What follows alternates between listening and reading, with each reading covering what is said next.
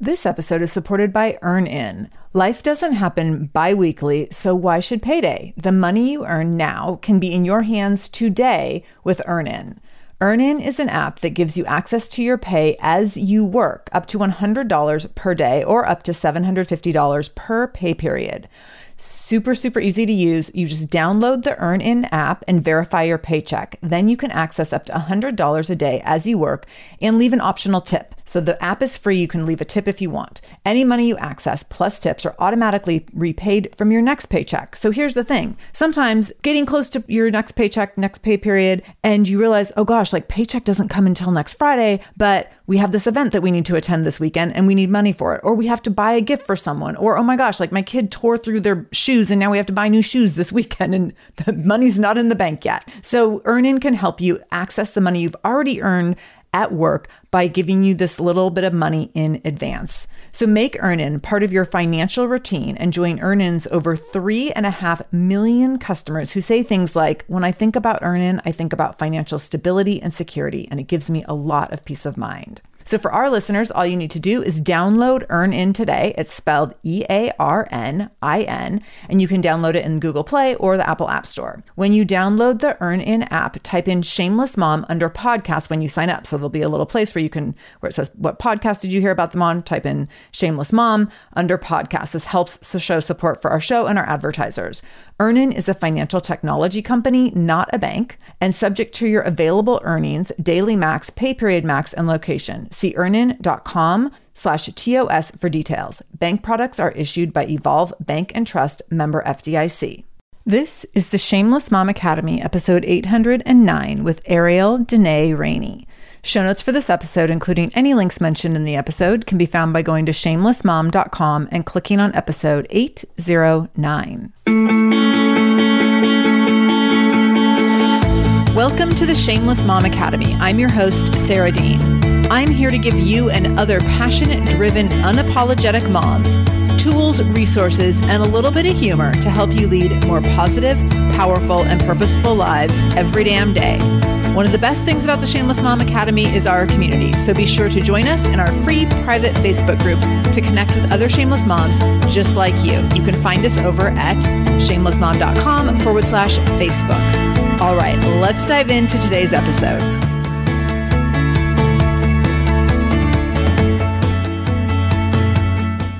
Ariel DeNey Rainey is a global creative strategist and urban family advocate whose work is inspired by her drive to galvanize moms and professionals to fight for change. She's also the mastermind behind the Hustle Mommies nonprofit organization and movement, where she has connected hundreds of mothers to careers, personal development, celebrity engagement, grants and scholarships, and a plethora of other resources. Under Ariel's leadership, the Hustle Mommies organization has won multiple prestigious awards and accolades, most notably from President Barack Obama and the Obama Foundation. Since the pandemic in 2020, the Hustle Mommies helped bury 16 children who have been affected by inner city gun violence. This led to the creation of Paint the Hood Orange initiative, a campaign to support efforts to end hood trauma within Black urban neighborhoods as well as the Task Force Against Gun Violence, which is now advocating for policy change surrounding gun violence.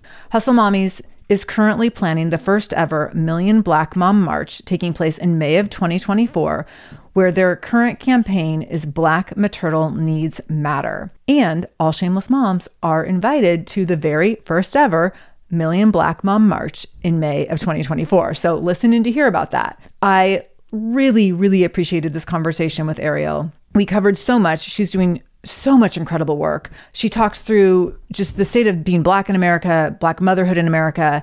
She talks through just the incredible amount of work that she's done and the initiatives that she has formed in order to support her community and to support other communities around her.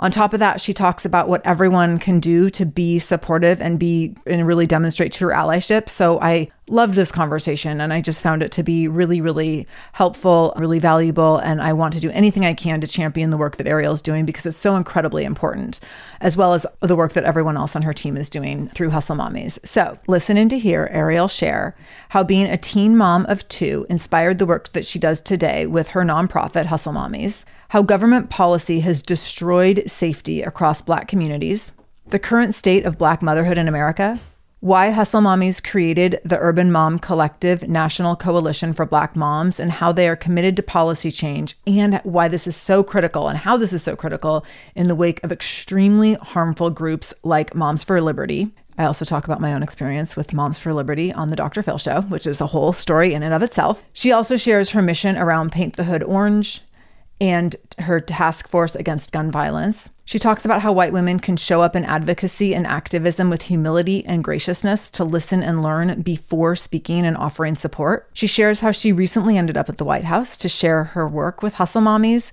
and then we dig into the Hustle Mommies Million Black Mom March in Washington, D.C. in April of 2024. And I hope that a whole bunch of you can be there. So, this was a special conversation, a really important conversation, and a conversation I'm so honored to be sharing with all of you. So, with all that, please join me in welcoming Ariel DeNey Rainey to the Shameless Mom Academy. Ariel, welcome to the Shameless Mom Academy. I'm so excited to have you here. Yes, I'm super excited. You know, when I met you at Mom 2.0 Summit, I was like super impressed by your session. And I'm just happy to, you know, come in your space and really talk about my journey and motherhood and how I'm a shameless mom. Yes, yes. And it's funny when we met, I didn't like you told me, I think, what you do. And but it was just kind of this like light and gentle intro. And then I started snooping online and I was like, um, she didn't tell me all this. you are doing so many amazing things. And then when you filled out our guest application or our guest form, I was it was even more amazing things. So I've I already I'm ready for like every question I ask is going to have many many sub questions because I'm yes. so excited to dig into all of it. So yes, let's talk about it. Let's talk about it. So let's start with where we always start with guests and I would love to know a little bit more about the dynamics of your personal and professional life beyond your bio and what you're most excited about right now. Well, you know, when it comes to me, I'm really excited about summertime. I'm a concert goer. I'm a hip hopper. You know, I'm a millennial mom because I had two kids by the time I was 19. So my kids are teens. I'm about to have a senior in high school and a sophomore.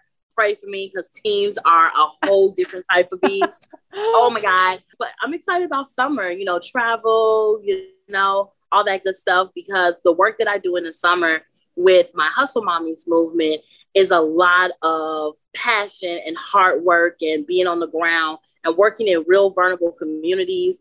And unfortunately, being in Chicago, I know that I'm going to deal with shootings and deaths. And actually, while we're recording this, one of my mompreneur council members, who's a, a part of the Hustle Moms team, nine year old nephew was shot and killed just I'm this so past sorry. weekend during Memorial Day. And a very close friend of mine, brother, was coming out of a party and he was shot. He actually died, but they were able to bring him back to life.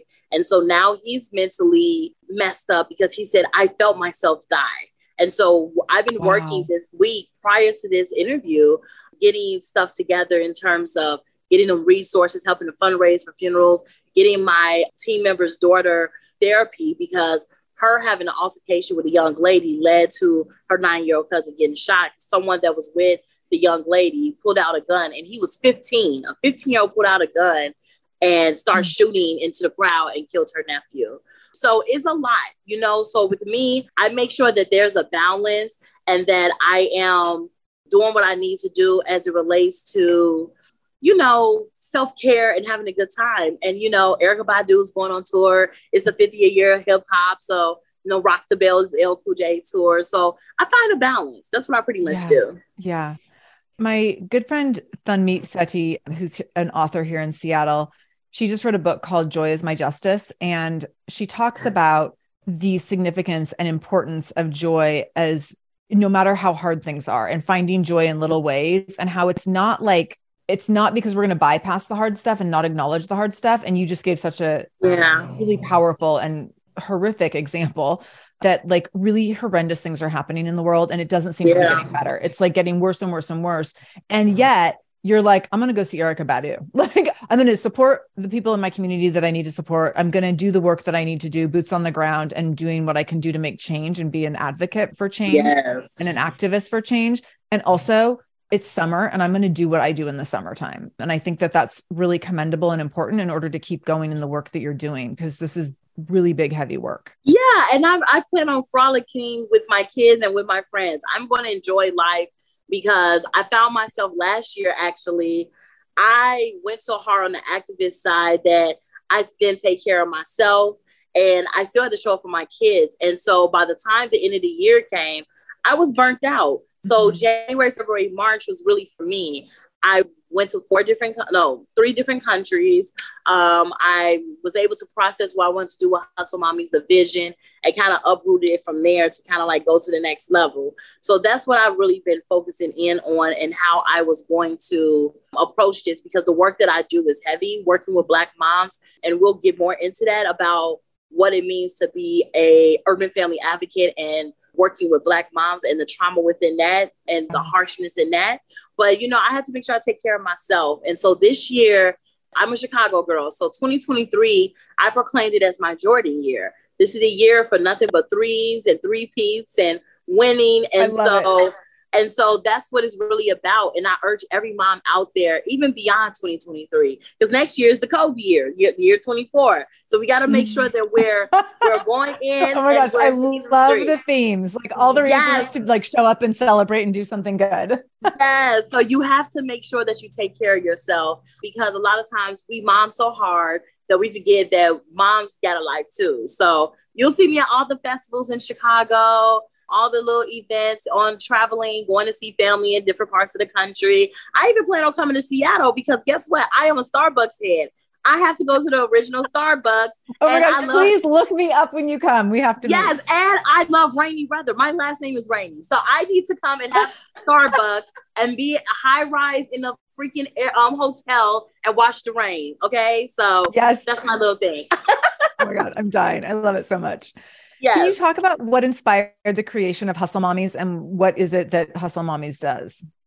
So, as I stated, I was a former teen mom. I had two children by the time I was 19.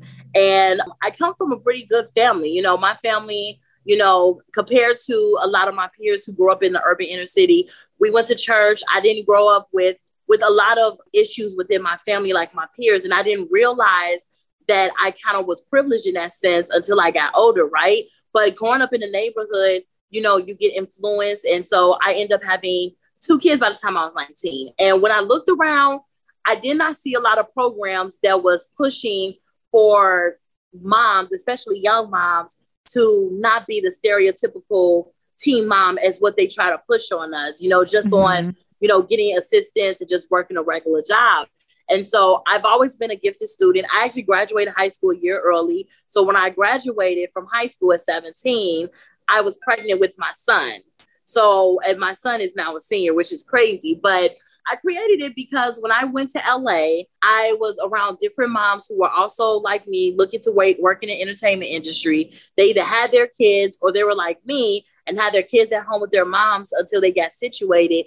And we really didn't see support groups for us. So Hustle Mommies was created because I wanted to help moms who had hustle in them and who wanted more for them and their kids to have a support system and resources to lead in their homes, families, and communities, careers, and businesses. And so November 1st, 2012, when I first arrived in LA and had an opportunity to work with all these different um, celebrities and influencers. That's what I did.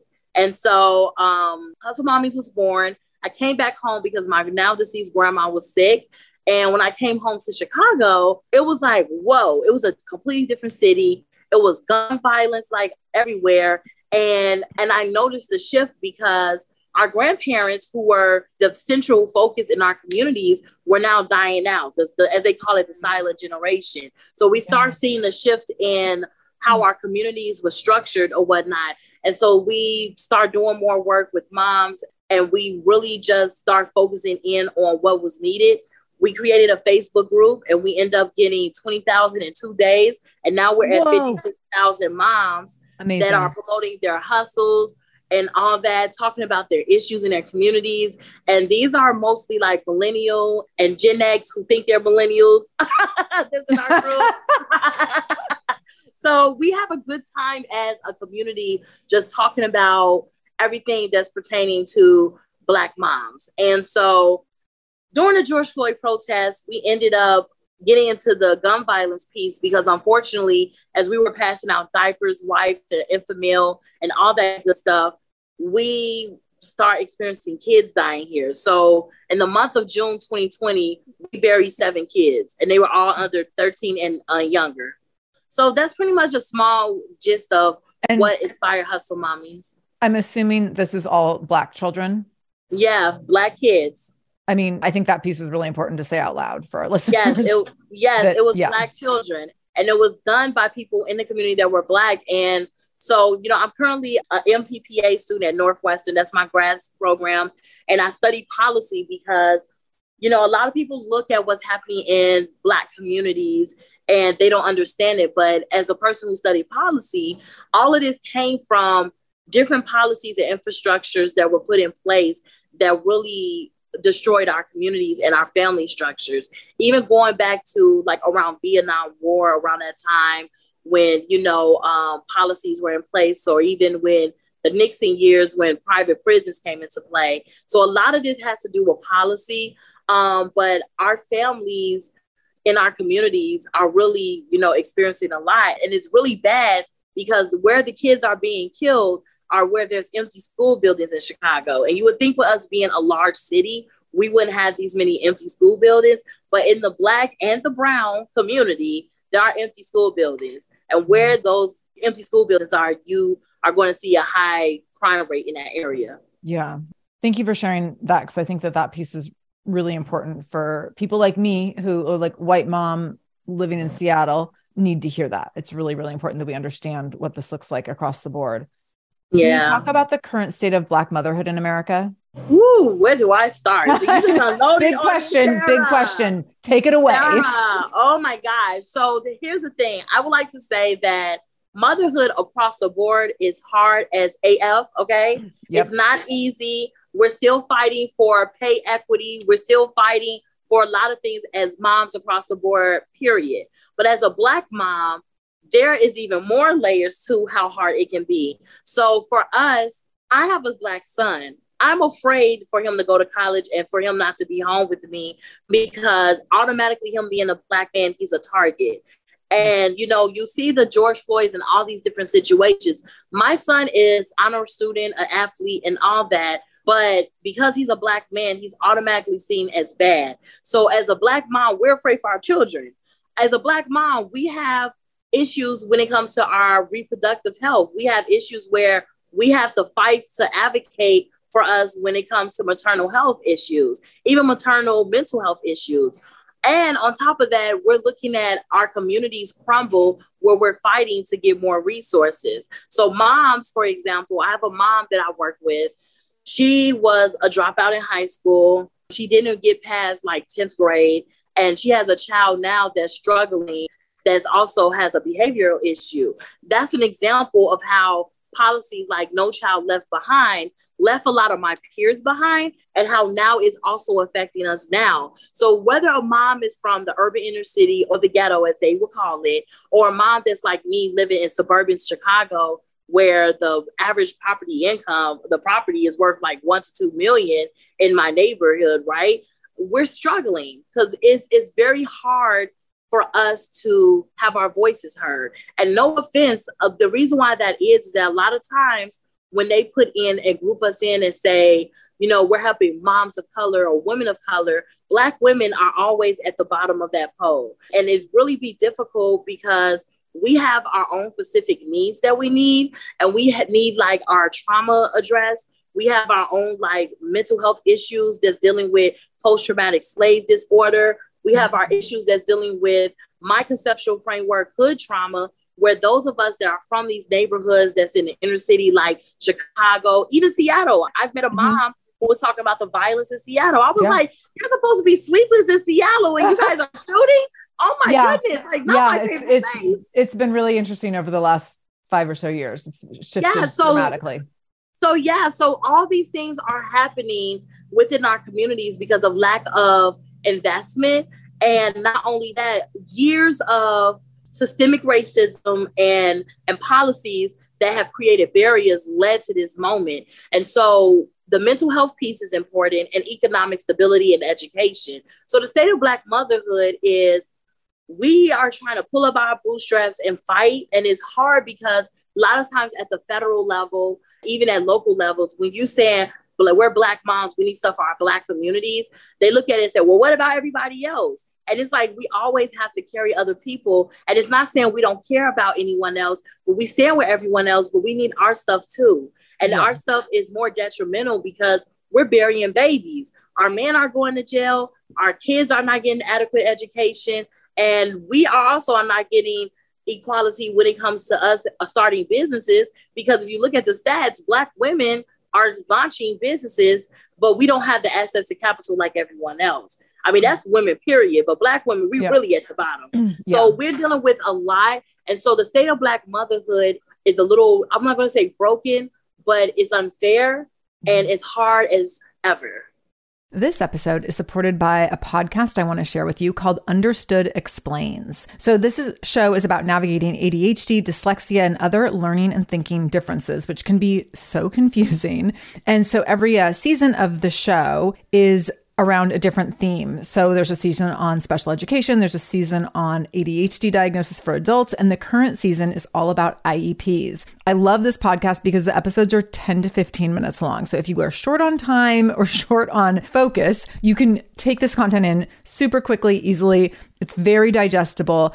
And the show is hosted by teacher and special education expert Juliana Urtubey. So Juliana talks all about how to navigate educational plans, IEPs, she talks about the differences between IEPs and 504 plans. She really breaks things down in a really clear and simple way so that you have some of those questions that you might be thinking around like, does this pertain to my child? Is this something I need to be looking into? Like, where do we go from here? Where do I go if I have questions? Juliana has you covered. She explains so many different things and so many different little pieces and nuance of IEPs and special education and different things on Understood Explains. So I want you to go check it out wherever you're listening to this podcast. You can go listen to Understood Explains. Just go into your podcast app, do a search for Understood Understood explains, and it will pop right up. Click on it, pick your episode, and get the answers that you've been looking for and the support that you need around different learning differences and differences in school. This episode is supported by Mysteries About True Histories, a podcast for your kiddos. So, from the creators of the hit podcast Who Smarted and Netflix's Brainchild comes the adventurous world of mysteries about true histories, affectionately known as math. Every episode follows Max and Molly, who have just been recruited into a secret order of problem solvers on an adventure through time packed with puzzles, hidden equations, history, and laughs, making learning cool. This podcast is perfect for ages six and up, and new episodes drop every Thursday, each stacked with so much laughter that your kiddos won't even realize how much they're learning. I love a show where, as a parent, you're like, hey, let's listen or watch this or whatever and your kids are thinking they're like getting extra device time or what have you and you're like they're learning right now so it feels like such a big win. So I want you to go check out Mysteries About True Histories wherever you listen to podcasts. You can tune, tune into Mysteries About True Histories with your kids. You can follow and listen on Apple Podcasts or wherever you get your podcasts, wherever you're listening to this podcast. So go check out Mysteries About True Histories to listen in and have some fun with your kid while they learn today. Thank you so much for all that. I think it's so important. And I appreciate that you pointed this out, but so important that we distinguish when we're looking to show up as allies and as advocates that if we want to be you know supportive and provide allyship towards communities of color and women of color and all that is great but i think that we do to your point really need to acknowledge black women specifically. And if we look at who has the least power the least resources makes the least amount of money on the dollar and when it comes to pay equity it's black women. It's not just it's not a bucket of women of color or people of color. It really is black women and you pointed that out. And i think that that specificity makes a really big difference in terms of how we decide to you know create resources fund resources and show up as allies as well. The work that you're doing so when i started digging into the work that you're doing i was like i want to have an hour conversation about every single thing. There's like five things where i could have an hour conversation around yes um, so i was like picking and choosing. I was like okay this one we're going to go this one and this one. But i know that they're all connected in different ways. But i want to talk about the work that hustle mommies is doing in the chicagoland area to which led to the creation of the Urban Mom Collective National Coalition for Black Moms, where Black moms across the country are galvanized to change federal policies, to your point around policies, that are impacting Black families and communities. And so the coalition is currently planning the first ever this is so amazing. I'm so excited about this. The first ever Million Black Mom March taking place in yes. May of 2024, where the current campaign is Black Maternal Needs Matter. So, can you talk more about the campaign and more about the Million Black Mom March and also who's invited to the march? Yes. First of all, anyone that is standing with Black moms is invited to the march. We this is a Million Black Mom March, but we have allies. Like my board of directors for Hustle Mommies is composed of white women and Latina, and they're all excited about this. So this is for anyone that understands that Black moms need support and that stand with us and that stand with motherhood. Period. So it's not excluding anyone. So shameless moms, pull up with us in DC next May. You know, yes, put it on your calendar. I also love that you're like we're talking like a year out, so people can be like, yeah, showing up for that. Because I think a lot of times we hear about these things and we're like, well, it's next month. How do I get there? But yes, a year from now. And we're officially announcing it in August because it takes nine months to give birth. So we are announcing in August that we're actually doing this march. And so that's going to be really exciting. And so I'm excited about it. But so with Hustle Mommies, when we're doing this work, we have something called the Mompreneur Council, which is composed of mompreneurs who care about the community and who's advocating for things on the mompreneur spectrum. And so but while doing this work, I was traveling. So I have a lot of family in Dallas. I used to live in LA. I'm always in DC and I meet moms that's doing work in the gun violence space, you know, because we have Paint the Hood Orange, which is our gun violence awareness mm-hmm. initiative, and we work with the Brady campaign or whatever. So I meet moms all over the place that are doing something similar to what I'm doing in Hustle with Hustle Mommies in Chicago, who's also fighting for resources. And let me stop and say this it is so hard as a Black woman that has a nonprofit to get funding. And I'm going to say this and be very honest with you guys, shameless moms. If I was a white woman that started, a white mom that started this organization, like Shannon Watts, who started Moms Demand Action, mm-hmm. I would have millions of dollars already. But because I'm a Black woman, it's a trust factor and it's also systemic racism. Mm-hmm. A lot of times, I've had this for 10 years. I just really started getting funding maybe two years ago. And for real, for real, last year getting funding. So all nonprofit work is not equitable because yeah. they do not give us money like that. But Shannon, when she started Moms Demand Action, she created a, I think they're like a hundred billion worth. Don't quote me, but Moms Demand Action gets a lot of money. And so I just want to share that out. So when I talk to these other moms across the country that are Black, that has movements such as my girl Tia Bell in DC that has the Trigger Project, the Mama organization that's with Miss Melinda Hamilton in Fort Worth area, or Activate STL with my girl Tierra, who's a part of Urban Mom Collective in uh, St. Louis. We are all talking about how the money part is difficult.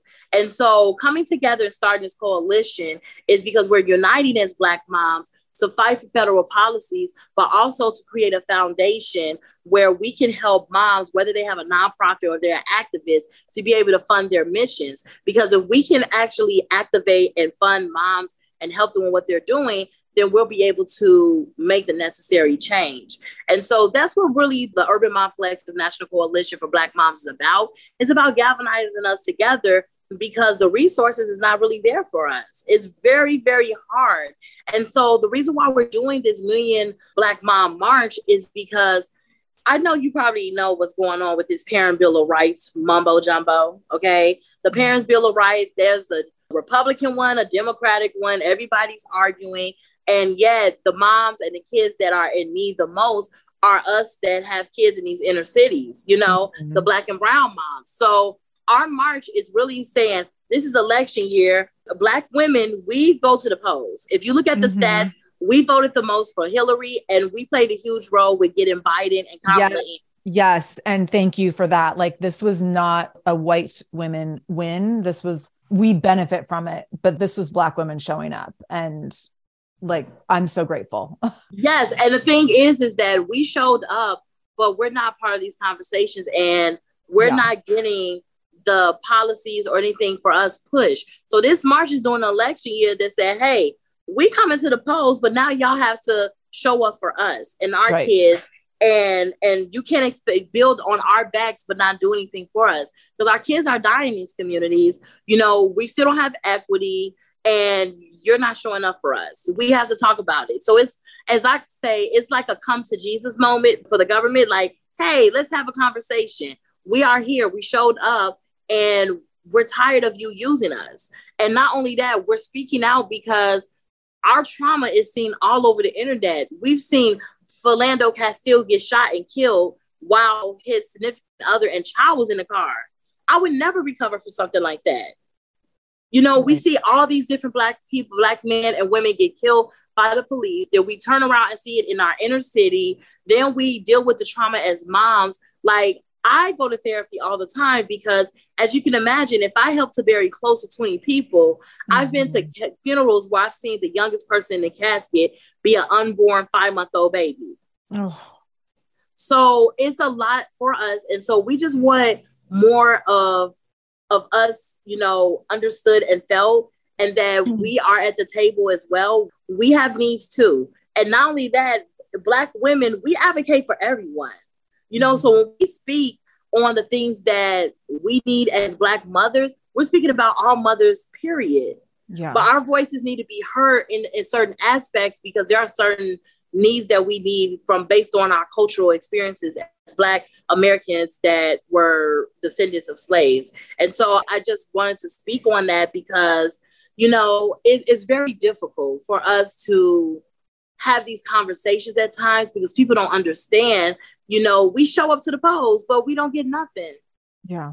Thank you for that. Everything that you're saying is so important. And I appreciate you sharing openly and candidly because only in hearing the truth can, I think, white women see the importance and significance of showing up and also like how they can start to show up. And so I really appreciate that. And I appreciate that invitation for all women, all moms, all people yes. um, to show up for the Million Black Mom March. I mean, yes, you guys come on, bring your shameless tit, and you know yeah. we're gonna have all kinds of stuff. We're gonna have pink lemonade. We're gonna have a good time. Oh my it's gosh. really about. It's really about we're gonna have a good time. It's gonna be soulful. It's gonna be beautiful, but it's not a bashing thing. So when people see black people galvanized, they think it's anti everybody else, and it's mm. not that. It's yeah. us showing up as one as united front, but we are also advocated. I work, one of my close allies here has Chicago Latino moms, but we both understand that our needs for as moms with our mom groups are completely,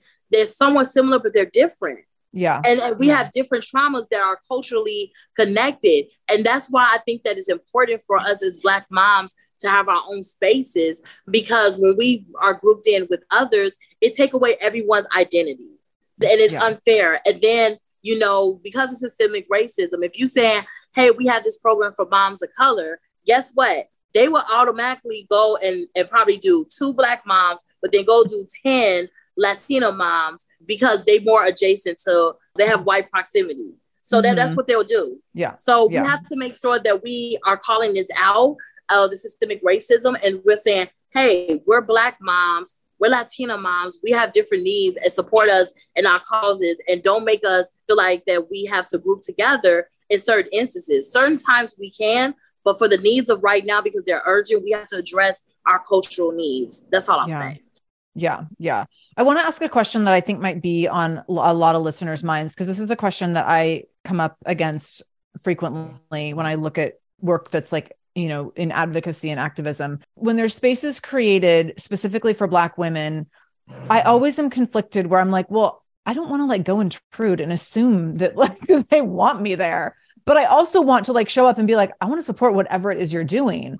And yeah. I want to be here as an ally. And so, can you speak a little bit to like, I love the point that you made that like you're like the work that we're doing is for everyone and that like the march isn't just for black moms it's for anyone who wants to come and be supportive but I also I know that there's spaces where you're like, this is our like only space that we have, and please don't come in.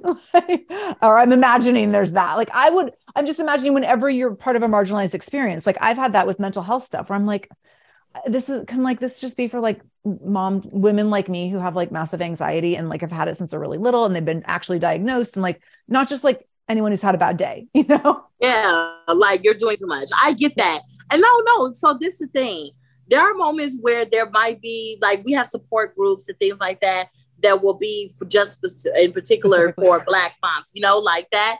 But you know, when it comes to this work and support, like I said, I have a lot of moms who are white who are allies. So one of my board members is the COO of Edelman PR firm. She lives in the burbs. She's a top C-suite executive, and she just said, "I just want to support. I see what's going on, and I have an a heart for this, and I want to understand how I can support. I know I'm a white woman, but what can I do? And so I educate her and my other board member on the community and what's happening. And what they do is they help with, you know, either bringing resources, funds, bringing to people's attention. And that's pretty much what they necessarily do. Mm-hmm. So it's really about learning, coming in without yeah, everything yeah. that you thought. You have to come in with that stripped. And also understand that by being white, you naturally have a privilege and an experience yeah. and a lens and perspective and a bias that was taught to you because you're a white that was natural. And it's okay. We all have our biases, but I think that a lot of times what happened is, and one of my other good friends, she's actually white and she married a black man. So she had to understand her bias and you know she's like oh my god this is like so insane but you know yes she calls me all the time like i didn't know this is too much you know her baby is now the same age as my son 17 and she i remember when they were younger he asked her, Am I black or am I white? She said, I'm your person. I said, You have to tell him he's black and white. Mm-hmm. I'm like, You have to help him to embrace both sides of who he is. She's like, Well, I don't know what to do. So it's like one of those things where you have to just come in as a clean slate, just like, Hey, and listen to the experience about what is going on and see how you can support that based on our experience and not what you think our experience is, if that yeah. makes sense. Totally. And what I hear you saying is coming in with humility and a level of graciousness to like be invited in, but also coming in really open to listen and learn primarily, like listening and learning more than speaking. Sometimes when you're a white woman who's an activist or advocate or ally, you want to come in with like all your ideas. and but mm-hmm. like, if you can listen first and learn first and be quiet around that i think that then to your point then you can see exactly like okay where do my unique gifts or skills or what can i bring to the table that can be supportive versus me showing up and like being like here's what i'm here for. Yeah like that's exactly what it is. You know showing up and just being like you know i'm here to help learn and i'm here to really just be a resource. And that's something that is really powerful when you show up in those spaces. Because honestly, you know, we have trust issues a lot of times with our white allies and counterparts. Because here in Chicago, in particular, yeah. there are people who are Caucasian that will start a nonprofit and go inside the hood and get millions of dollars. Mm. I'm talking about millions of dollars to do programming that's not even connected to the community. So you'll have a yoga class, you'll do a community garden, you know, you'll have someone come pay, play the bango on the block, and people are looking like, "What are you doing?" But yeah. instead of having that cultural experience to where you're hiring the community, you're connecting with them, you're doing all these different things, they're not really doing that. And so we've, as community leaders, been pushing those people out mm-hmm. and saying, "Hey, if you guys are going to give millions of dollars to someone, give it to the community that's on the ground." So, for example, yeah, Paint the Hood Orange is our awareness initiative for gun violence in Chicago. We have block parties that are aimed towards that, and we host 10 of them in Chicago throughout the different neighborhoods in the Black community. Where do you go to the most dangerous locations you could possibly think of Chicago and host block parties? We have the police out, we have security, and the locations are so dangerous that I have event insurance just in case there's a shooting and something happened that we're covered. Yeah. Wow. And so I don't get millions of dollars for that. I mean, I get a nice corporate partners, you know, shout out to Nike and Walmart and Amazon, but I don't get, you know, like the millions of dollars and government funding for that. But there are people who get this type of money and they're afraid to come in a neighborhood and connect. So that's why I said it's best when you come into these spaces, whether it's the Black community, Brown community, heck, even the Asian community. Come in with an open mind to learn because our cultural experiences and our cultural traumas are completely different. and we want people to listen and learn. And I had to learn that even when I start, I'm an ally of Latino moms because, you know, them dealing with immigration, all the things that they dealt with, yeah. you know, I go in with uh, asking questions and with an open mind to truly understand, you know, because I had an opinion, but my opinion didn't matter if I don't understand the actual context of it. So always just go in with open mind and ask questions and learn and and see where you can fit in to be a true ally. Absolutely.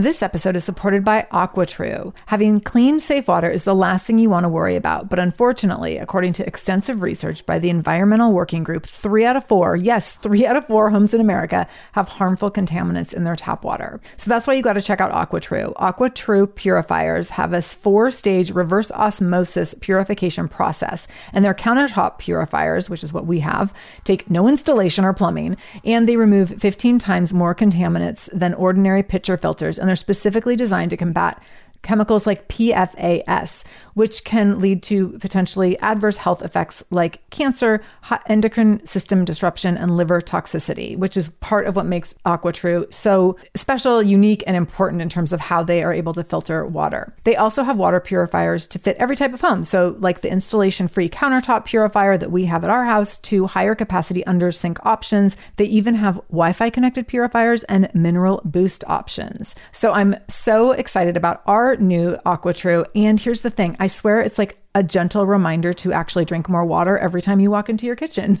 So we are drinking more water now and also more clean water. So more water that is more clean. It feels like a double win. I'm feeling pretty impressed with us. I feel like sink water, tap water becomes invisible at a certain point. And when I see the purifier on my counter, it's like many time a day reminder to like keep drinking, keep drinking. So I want you to check out AquaTrue for yourself and for your family. AquaTrue comes with a 30 day money back guarantee, and that makes it a great gift as well. Today, my listeners listeners can receive 20% off any AquaTrue purifier when you go to aquatrue.com. That's A Q U A T R U.com and enter the code shameless at checkout. That's 20% off any AquaTrue purifier when you go to aquatrue.com and use the code shameless, S H A M E L E S S. Aquatrue.com code shameless. This episode is supported by Active Skin Repair. Active Skin Repair is a skin health company helping people heal with natural, non toxic, medical grade ingredients. I just randomly Vinny was having a toe skin irritation issue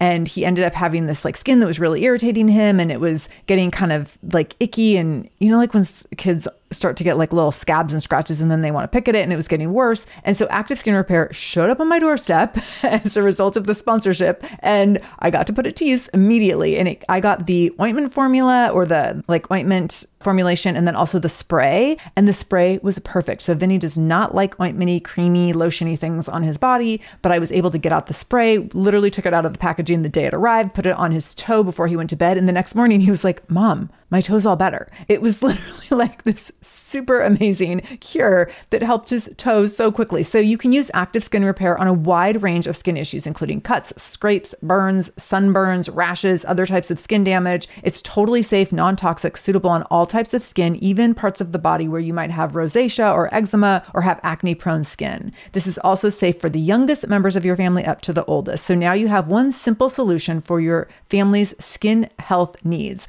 With over 500 100,000 happy customers and thousands of five star reviews and super safe and clean ingredients, active skin repair is something that you want to have on hand for your family. So, to get your own active skin repair, go to activeskinrepair.com to learn more about active skin repair and get 20% off your order when you use the code shameless. That's activeskinrepair.com. Use the code shameless for 20% off your order. activeskinrepair.com, code shameless.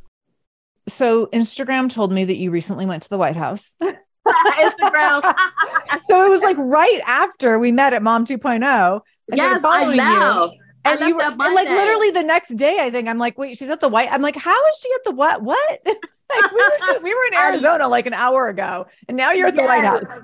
So tell us about the White House. How did you get there? Like, what happened? So, okay, so first of all, Mom 2.0 was already on my schedule, and then I get a call like, we need you at the White House on this day or whatever. And so I was like, okay. So uh, did you even think that call was for like I would be like, who is punking me right now? So I actually work with a strategist, a consultant who's actually a mom that used to work for VP Kamala Harris, and she stopped nice. working with her and became a strategist because she said that working for the VP in the White House would have been too taxing, and she had a baby. So our mm. baby's now three. And, you know, so shout out to Yasmin, my strategist. But she left her job at the White House or transitioning there to work as a strategist so she could be a mom. So mm. instantly I knew that she was going to be the best person to work for our yeah. movements because she got it. You know, as moms, we have to make changes for our kids.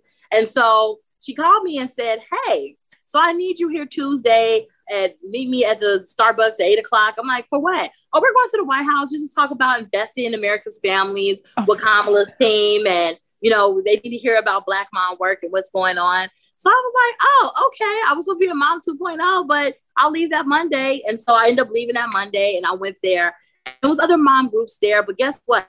There was a nice amount of black families that were there, but they weren't really speaking out on the issues like that. So myself and the two other moms that came with my strategist, we chewed them out, honey. Okay, we told them the truth.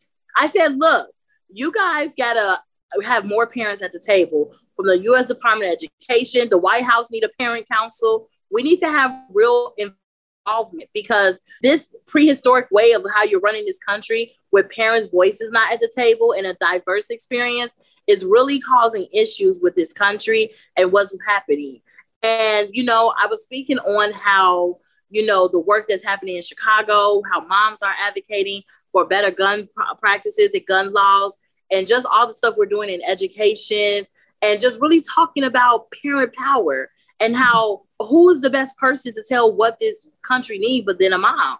Yeah. You know, or a dad even. So that's what we really were talking about. And so we end up having some good meetings with other stakeholders while that were there. And so now we have a few things that we're working on, um, that we're proposing, and it just really was amazing. But I think that what people have to understand, you know, I am moderate in my views, so I'm not neither Democratic or Republican because I care about policy. You know, mm-hmm. what policy makes sense for for Black families, importantly, because sometimes these policies, I'm like, this is going to completely destroy us. Mm-hmm. But what mm-hmm. makes sense for families across the board? And a lot of these policies are really just designed for those who are more on the wealthier side to win. Mm-hmm. And yeah. it's not nothing that's for middle America. And what is middle class America? That's almost like non existent, right? Mm-hmm. Yeah. So we have to really talk about how we can get policies that really truly impact parents and families. And what's happening right now in the next year, and if you start paying attention, there's groups like Moms of Liberty that's heavily backed by the Republicans. Oh my oh, God, yeah. look at her face. Oh, well, I actually went on the Dr. Phil show to talk about CRT in schools, and I got to be on a panel with three moms who are part of Moms for Liberty. And that was an experience I'll never forget. I mean, horrendous. And the thing is, critical race theory was started by a law professor, a black man, and it was pushed by Kimberlé Crenshaw, who's one of my sheroes who created intersectionality. Yeah, and so it's basically just talking about a framework about how critical race theory can really help you understand racism from an academic lens and mm-hmm. really teach things from a different perspective. But people are thinking that you're teaching your kids. I don't understand their argument. I'm sorry. They think that so their argument, and they have a few. The two that really stood out to me was that they're that they believe that we're teaching white children to feel guilty about being white, that we're also teaching black children that they are less than, and that they also believe that because Oprah exists and because Barack Obama became president that black people already obviously have access to everything and can do what, like can reach all their dreams. did you sit on that panel, Sarah? Oh my God. It was there was eight of us and there was four people for and four against. And it was wild. Like it was unreal. Actually, no, there was five against and three and I don't know. But it was like the weirdest. I would have been able to be on that panel, Sarah. They would have had to escort yeah. me off. well, shout out to my good friend Laura Cathcart Robbins, who was so she invited me. She's a black mom. She lives in LA. She said she texted me like two days before this. She said, Hey, do you want to go be on the Dr. Phil show with me? Which of course I'm like, um, yes. but I'm like also like I had to Google the Dr. Phil show to be like, what's happening on the Dr. Phil show right now? Because is this even like a safe place to show up? Um, but then she said, I said, Well, why do you want me to come? She's like, We literally can't find a white mom who is in support of CRT. And so would you want to Wow. yeah. They're like, can we we'll they'll fly you down tonight. So then there was a teacher on, and she was like, she got the same call very last minute because they were like, we couldn't find a teacher that was in support of this. So it was really, really interesting. I will say, I was very nervous that Dr. Phil was going to take the anti CRT stance and be very aligned with these mom demand action Really? people. And he was, he did not. He was like right in the middle and act, he stayed neutral in his questions. But there was definitely a few times where like he looked at those of us who were on the pro side and we got some eye rolls. Like the moms demand action people would be talking and he would just look Moms over of at us like, Moms of Liberty. sorry, sorry, I'm sorry, moms of liberty. And uh yeah, he would just like look over at us with like this eye roll, like, are they even serious right now? Oh, did they just say that? We're like, yeah, they just said that. Yeah. So it was So yeah, it, it's really insane. And so they got millions of dollars behind them, right? Yep. And, they're and- popping and up in every city. they're popping up in every city. Mhm. And we as you know, moms, that's why the, the Urban Mom Collective National Coalition for Black Moms exists, because we have to show up. And even now, you know, we're also a part of another coalition that is empowering moms of color in public policy, which is something that my strategists have. And so we have a group of moms that are Native, Black, and Latino that's coming together that's fighting for um, some same the same things. Because we have to combat this. Because CRT is not teaching white kids that they're bad. It's teaching them about racism and about race from a different set of lens. Right. and not only that it's pride month. You know we're doing this in june you guys. So today is june 1 they don't want to even talk about the activism of the lgbtqia Right. plus community harvey Totally. milk is the goat i look up to Mhm. harvey milk One and hundred Hart- the work that he did, you know, the Stone uh, Wall riots, Mhm. you know, Marsha P, all those in- different individuals. And my kid's auntie is a proud transgender woman that's doing great work in Chicago for helping kids who've been put out who are going to prostitution and all that. She created a home for them and everything. There's activism that's there. There's so much you can learn from different subcultures Mhm. that you know we don't even realize and so to push that away and then i hate the whole gay agenda or whatever yeah. the case may be like your kid is going to make a decision on who they want to be based on who they already are and it's like it's so insane so for me it's so important for us because moms of liberty is popping up everywhere we have to as moms you know to come forth and say hey we have to combat some of this stuff because they don't realize the stuff that they say is racist and classist as hell. Mhm. And that's what's really disturbing. It's like you don't realize that you're saying something that is really insane. And because Obama and Oprah exist, you feel like we don't need CRT. Do you know Yeah. what they had to do to get there? Yeah. The elitism, and I think this part is like really missing in so many of these conversations. The classism and elitism that are behind so many ideas, thoughts, and opinions of people who are not supportive of any marginalized group or any Yeah. underrepresented or any commonly excluded group. I think we have to talk about the classism and the, the elitism because the people that have these really harmful, dangerous opinions that are literally killing our children, they are not the people that are most impacted, but yet they have all this power and their voice, I'm saying in air quotes, matters more. Like their voice counts more. Their voice is heard more, especially at the policy level. It's the money. It's money. Because it's the money. It's totally the money. Yeah, it's totally the money. when you in politics, money gets you in the room. Yep. Money is what happens. And so even with Urban Mom Collective, I'm on a fight now to raise funding now because we need funding to advocate for proper things. It's for us to get things. Because if you look at Moms of Liberty, the people who fund them, like what's his name? Santas, what the governor of Florida, he just announced he's running Oh, for president. DeSantis. Yeah. DeSantis, yes, he's getting ready. Moms of Liberty are headquartered there. They're Oh, going to be sure. his. I'm sure they're all in. I'm sure they just love him to bits. oh my gosh, they're like going to be his anchor. They're going to be his true anchor in this fight to make it happen. So even with Urban Mom Collective, because Black women vote, you know, it's so important for us to do this march and for us to get behind those that are really going to make a difference in terms of, you know, what's happening, which is why we say Black maternal needs matter because Black maternal needs matter because when the maternal health of Black moms is addressed fully and we win that fight, whether it's from economic to reproductive health, whether it's from education, us, when we win that, everybody wins. Right. And, and it's not saying that, you know, other, that's why I said it's not just for us. Us fighting uh, puts everybody else in the light. Because mm-hmm. when we're mm-hmm. going saying we're fighting for this because we need it, and if you address it for us, we need everybody else covered too. Right. You know, and that's the real fight with it. And so when you look at groups of moms of liberty, they're all for the people who have money. And everybody mm-hmm. don't have money in this world. Yeah. Yeah. You know, they're not thinking about the middle class either. And so some of their members are like middle class moms. And I'm like, they don't even care about you. They're using you to make you feel like you're a part of them, but you're not. Mm-hmm. Right. And so yeah. it's really difficult in that aspect. But I don't know how you were able to sit there with Dr. Phil and deal with that, Sarah. Like, I would have had to have a cocktail afterwards. Uh, oh, I'm pretty sure I did. I got on a plane right after to come home, but I'm pretty sure I had a drink on the plane. I mean, I was really in disbelief. Like I had to, I remember on the plane, like replaying it in my head. Like they said that really? Like, am I missing what? How? yeah.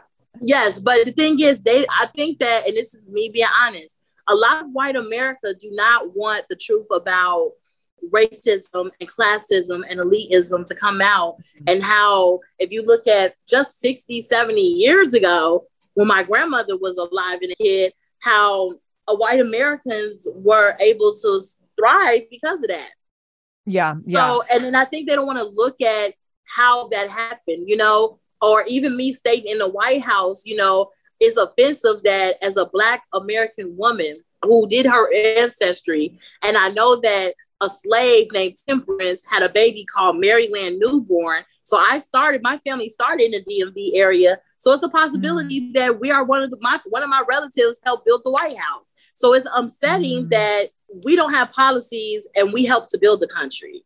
And yeah. so, and that's something that we have to look at the policies and all that stuff. But I really think that we as moms, not just Black moms, but as moms, we have to start combating a lot of this bullshit that's out here that's really, you know, destroying our communities. Because I want to learn my kids to learn about Harvey Milk. We watched the movie together. Mm-hmm. My kids have no hatred in their bone. My kids have friends from different experiences. My daughter friends is diverse because yeah. I told her you love people based on who they are, but you also show up as your black true self to where they can also understand your experiences. So I think that critical race theory is something that can do that. Yeah, absolutely. Absolutely. Yeah. I think like if you want to make change, you have to be willing to learn the truth about how this country was built. And then also like take responsibility with, with what you're going to do with that information once you know it, because that's like the second part that I think is like, well, if we just turn a blind eye, then we don't have to know how bad it is. Or and what. I say, well, that was then, that was the past. No, don't say that. Don't mm-hmm. just say, oh, that was back then, and, and we're not gonna talk about that no more. Like what? Yeah. Oh my goodness, Ariel. Like I said, I wanted to talk to you about like 85 things, and we've talked to like four or five. so yes. we've made some headway. This has been an absolutely incredible conversation. I'm so grateful that you took the time to be here today on the Shameless Mom Academy. I'm so incredibly grateful for the work that you're doing. I know there's going to be moms who are listening who want to know how they can support the mission of Hustle Mommies and the Urban yes. Mom Collective and keep getting updates about the um, Million Black Mom March. So, can you tell people where they can find you and how they can support all the things that you're doing? Yes, yes. So, visit Hustle Mommies dot org. So H U S T L E M O M M I E S dot org. And you can find out all about our programs and what we have going on um, there. Sign up to be a volunteer to keep in contact or even go donate. You know, donate to support a mom. Each donation impacts a Black mom's lives here in Chicago. So go ahead and support there. You can also check out our work that we're doing with Paint the Hood Orange on our website. So it's the same thing, hustlemommies.org forward slash PTHO. And you can see all the work we're doing with gun violence awareness and some of the families that we're impacting and stuff there as well. Urban Mom Collective, you can visit urbanmomcollective.org and you can learn more about our work and our coalition and sign up for updates with us as well. And then last but not least, because when this podcast episode air, we will have Million Black Mom March.org launch. And so you guys will be able to log on, sign up, and get information about that as well. And it's going to be an amazing time, you guys. Like, this is a Black Mom March, but moms come out with us. You know, come out with your signs, come out with your kids. This is going to be historic. And I would like to shout out Donna Dees, who was the creator of the Million Mom March in 2000, who is my advisor for this. So she oh is like gosh. amazing. Yes. So Donna Dees is like my mentor and advisor and I wasn't going to do it. And she said, No, you're going to do this march. Like, this is needed. And she's also a huge gun violence and social justice advocate in Louisiana. And if you know anything about Louisiana when it comes to equity and fighting for Black people, mm. she's a white woman that's doing it. You know that it's not an easy feat. So, yeah. shout out to her because she's like an amazing ally. When you think of ally for Black moms, that she is that. And so she's our advisor and she did the march 20 years ago. And also shout out to Shika Hamilton from the Brady campaign, who's also supporting us with our gun violence initiatives. Oh my gosh. Oh, I have goosebumps. I'm so excited for everything that you're doing. And yes. So and oh, um, last wait, wait, I gotta say something. And I am a shameless mom, honey. I have no shame in me sometimes need to take my wine and sit back and watching Netflix and watching Bridgerton over and over again because I love that show and having a good time. Listen, no shame in my mommyhood. I love it. And you took the last question right out of my mouth. I was going to say, how are you currently showing up as a shameless mom? You're kicking back with a glass of wine watching Bridgerton, which yes, I, I am. From Cooper's Hawk. Amazing. Um, I want to point out one thing or ask one clarifying question. So yeah. I'm going to link everything that you just said in the show notes so people can go to shamelessmom.com and click on the episode with Ariel DeNey Rainey and get all the links right to everything that you mentioned. Yes. Do you with donations? And this is something that I do with a lot of organizations. And I think it's an easy, like a simple way for moms to be able or families to be able to give kind of no matter what level they're able to give at. Do you accept mm-hmm. like monthly donations of various sizes where you can just set it up on auto? Yes. Yes, okay. yes. So we do have our monthly membership that's actually launching this month. So we will be um, having that on the site as well. So guys, you could click on there, you could donate one time, or you can do your monthly donation and become a what we call Hustle Mommy Champion. Oh, I love it. So people can go in and then that way you can donate rather than a lump sum, you can donate like 20 bucks a month or 50 bucks a month or 100 or a thousand, whatever like works for yes. you that feels good over time. Um, yes. I've done that with a lot of organizations where I'm like, I know I want to be giving to this organization long term, I don't have like maybe the funding to do a big upfront chunk, but if I put this dollar amount in and do that for a few years, like that's money that yes, really we definitely have that. So we definitely yeah. have that. So you guys can do that because we have our champions and we have people that do that now. So it's really a, a good thing. And like I said, you guys are supporting Black moms that are really in need of mental health. You know, can you imagine having to lose your nine year old to gun violence? Like I'm like when I get off this meeting this um, interview with you, I have to go and support this mom with a therapist, you know. Yeah. So my work is never done. I'm always in a community meeting. I'm always helping a mom, you know, and that's what it's about. I love it. Thank you. And people can do donations at hustlemommies.org. Is that right? Yep. Go on okay, the website. Perfect. Perfect. Okay. So I have everything linked up in the show notes. Oh, Ariel, this has been incredible. This has I'm been so amazing. Oh my God. I love, I love Shameless Mom. This is so good. Well, we love you. And now you're one of yes. us.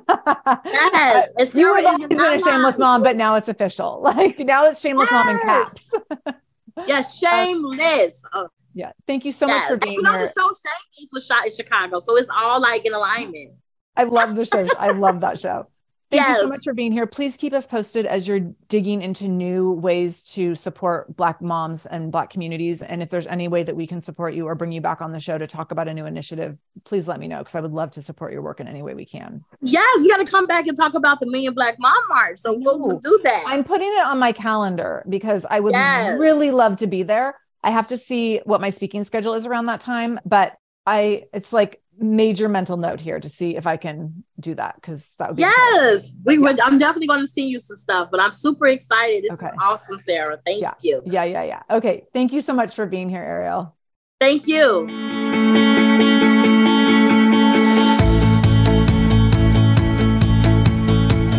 Thank you so much for joining me in the Shameless Mom Academy today. I really, really appreciate you being here, and I hope you learned something new. As always, this conversation will be continued over in our free private Facebook group. You can join that group by going to shamelessmom.com forward slash Facebook to connect with other shameless moms just like you. Additionally, if this is your first time listening to the show, know that we are here every Monday and Wednesday with a brand new episode. So make sure you subscribe. Go to whatever podcast app you use and subscribe to the show so you never miss an episode. You can do that directly if you go to shamelessmom.com forward slash review. That will put you in Apple Podcasts where you can click on the subscribe button and you can also leave a review. If you scroll down a little bit, you can leave a five star review. You can write a few sentences letting me know what you thought about the show. If you let me know how the show has impacted you in becoming a more shameless mom, you might be nominated to be Shameless Mom of the Week. Also, please share this episode. My goal is to help more mamas be more shameless every damn day. So please do share this episode. You can take a screenshot of the episode on your phone and then share it out on social media. Tag me at the Shameless Mom Academy on Facebook or Instagram. I'm quick to reply and eager to send you Facebook love and love to be connected to all of you. So, again, thank you for being here. I can't wait to be back here again with you in just a couple days. And until then, no matter what you do today, make sure you do it shamelessly.